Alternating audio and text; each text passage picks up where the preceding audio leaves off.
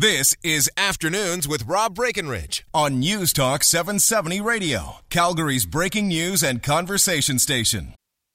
We asked the committee to help answer very difficult questions for us. They did not do that. We now have to make those hard changes, Mr. Speaker, and I'm looking forward to continuing this conversation with Canadians. Wow. Okay. So that was in the House of Commons. You're the, the shocked reaction as Democratic Institutions Minister Maryam Monsef as this committee reported back, 392 page majority report, that now all of a sudden the minister is saying, well, they didn't do their job. And uh, so that comes as a surprise to a lot of people, not the least of which are those uh, who were on this committee. So essentially, the recommendation is to propose then a form of proportional representation and that that should be put as a choice to Canadians. Do you want this proposed system of proportional representation, or would you prefer to keep first past the post, as we often refer to our status quo? Now, to make things a little more bizarre, you had a, uh, some of the liberals on the committee with their own dissenting report, which basically says let's just forget about the whole thing, uh, not have a referendum, and maybe don't change anything. So the Liberals are, it seems, maybe trying to squirm out of their promise, and then you got the minister throwing this committee under the bus. Quite a quite a gong show today in the nation's capital. Well, let's get our, our next guest in here. Uh, he is uh, Blake Richards, Conservative MP, and uh, one of the members of this committee. Blake, thanks for joining us. You're welcome to the program. Thanks for having me, Rob. All right. Well, your thoughts on on on the minister's very bizarre response to, to the work your committee did? Yeah. Well, it certainly was a uh, I mean, bizarre is the right word for it for sure. I mean, it's uh, you know, it seems to me you've got a, a liberal government here that's sort of flailing around trying to figure out, okay, how do what you know, what do we do here? You know, they made this promise, uh, and uh, you know, I think everyone you know, they were fairly clear where they really wanted to go was they wanted to create a system that would be to their benefit. Well, we have this committee, and what we heard was uh, that the people who wanted change were wanting a change that was not uh, really what the Liberals were seeking. And, you know, uh, I think you've also heard very clearly the message from Canadians. I mean, it's been confirmed over and over again in every kind of consultation method or polling that a referendum is absolutely critical, that uh, Canadians get a chance to have their say on what the changes should look like before any changes are put in place. Um, so now they're they're you know, flailing around trying to figure out okay what do we do now um, to either get ourselves out of this or find a way uh, to a path that we we like and uh, you know you hear all kinds of different responses and different answers and it just seems to me like it's trying to avoid um, the question until they can figure out what to do next. All right. So what what do you make of the notion then that this committee didn't live up to its mandate and didn't do the important work? Well, yeah. I mean, I, you pointed out, you know, there's a there's a very thick report that uh, would show otherwise. Um, I'm I'm not going to take any personal offense because I, you know, I'm a politician. I got pretty thick skin. I, I've heard all kinds of criticism over the years, but uh, I think who probably will be insulted will be all the all the Canadians who who've contributed to this. I mean, we, you know, through the the consultations we did all across the country, we heard from hundreds of Canadians. We heard from thousands of them uh, in terms of their opinions through various other you know e-consultations and other methods that we undertook. And you know there was there was some very clear things that came forward from that. And um, you know I think to to tell those people well gee uh, you know the thanks for coming out but uh, you know we're not going to really be too worried about what you had to say um, I think they'll be insulted by it. All right. So the minister maintains that there, there's not a proposal here for uh, an alternative model, but it seems pretty clearly there is, or there, there's two, I guess, mixed member proportional uh, and uh, rural urban proportional. So you did look at alternative models. Uh, explain that. Yeah, well, we no, we, we looked at, at, at a whole host of, of, of different models, and I mean that's the that's the challenge in this is there's there is all uh, you know a, a number of different uh, ways that this can go, but yeah, I mean certainly what we heard uh, from the people who were seeking change, and I mean it certainly isn't unanimous, and I'm not even certain it reflects the views of all Canadians. Uh, but certainly of the people we heard from, and that was what the committee indicated, was that they wanted to see some kind of a proportional system. Um, and so that would be the kind of direction for change. Um, but you know, there was clear re- recommendation in here of of a uh, of certain conditions that should be met uh, with any kind of change that are proposed. So that gives the government some very clear direction. And also very clearly was stated in there uh, that you know there must be a referendum that people must have the say. And I mean, in my mind, that is certainly the most important thing here, is that this is a change to the way Canadians elect their representatives. This isn't a decision that, you know, politicians or political parties should be making. It's a decision for all Canadians. It's their voting system. And that's been very clear. Uh, it's very clear in the report. And if you look at any kind of consultation that's been done out there, Canadians are saying that over and over again, that they would expect a referendum and having their say in this before any change would be made.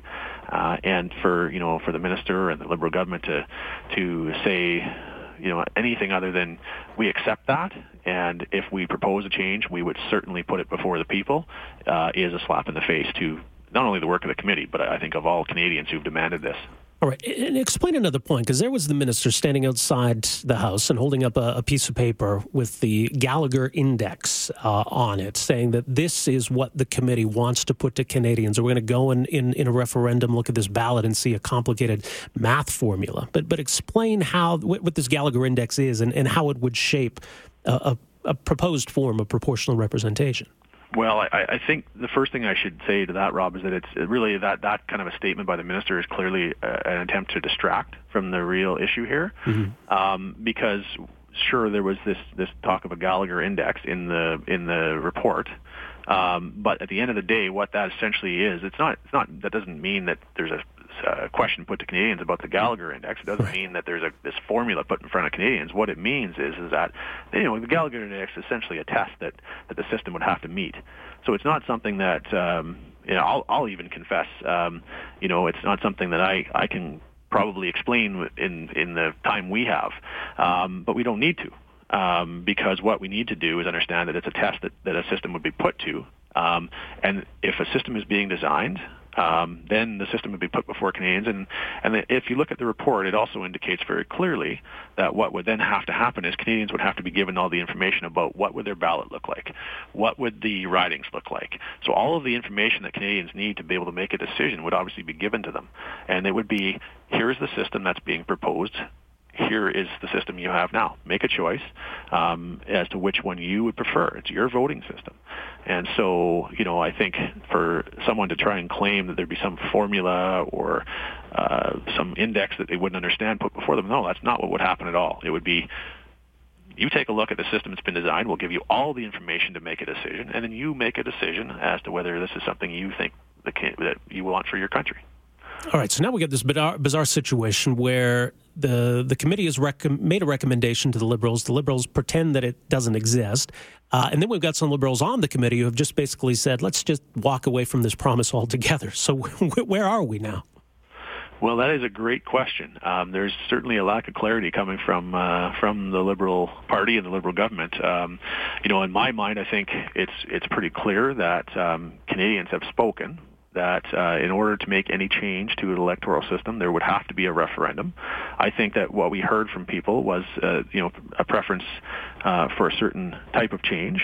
Um, I don't uh, have any trouble with, you know, further consultation taking place about that, but the one thing that there cannot be any mistaking and that there cannot be any doubt about is that um, a referendum for people to be able to make this decision, this is their choice, it's their voting system, and if a change is going to be proposed, it must be put to the Canadian people for a final decision.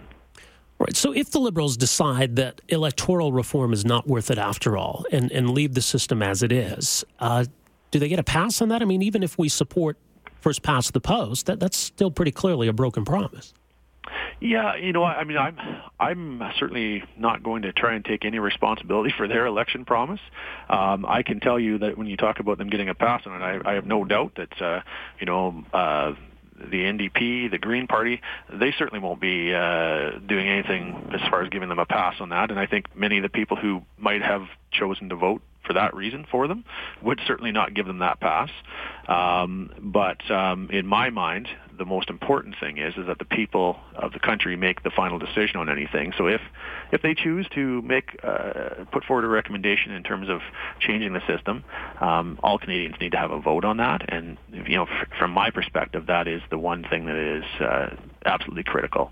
Um, uh, you know, beyond that, um, you know, uh, their their promises are are theirs to to deal with. Right. All right, Well, we'll see where this all goes from here. Blake, thanks for making some time for us here this afternoon. Appreciate it. My pleasure, Rob. All right, that is Blake Richards. He is the MP for Banff Airdrie and uh, is one of the Conservative MPs who sat on this panel. And uh, they did a lot of work. And this is a pretty lengthy report they came back with that pretty specifically lays out a couple of models. Uh, one of them would be, or this is in the joint supplementary report from the NDP and, and from Elizabeth May. It's, it's along with the main report. There's a mixed member proportional system proposed where two thirds of the House would be elected to represent direct constituencies, and another third would be regional compensatory members. Another one would be a rural urban proportional. You'd have a mix of urban ridings with more than one MP, some conventional rural ridings with a single MP. Then you'd have another 50 seats distributed across the country to make the result proportional to the national popular vote. So, this Gallagher index that you're going to suddenly now start hearing a lot about is simply a way of making sure that whatever system it is, that, that it passes that test of aligning seats with votes. And obviously that requires some math, but the, the minister's being really disingenuous here about what that means or even what's in this report. All right, 403 974 8255 is a number. So, what do you make of this? Did you vote for the Liberals? And did you do so because you wanted to see the voting system change? Is this a betrayal of, of those people? And even if you don't think the voting system should change, should the Liberals be held accountable if they're going to back away from this promise? Uh, 403 974 Talk is a number. We're back with more right after this.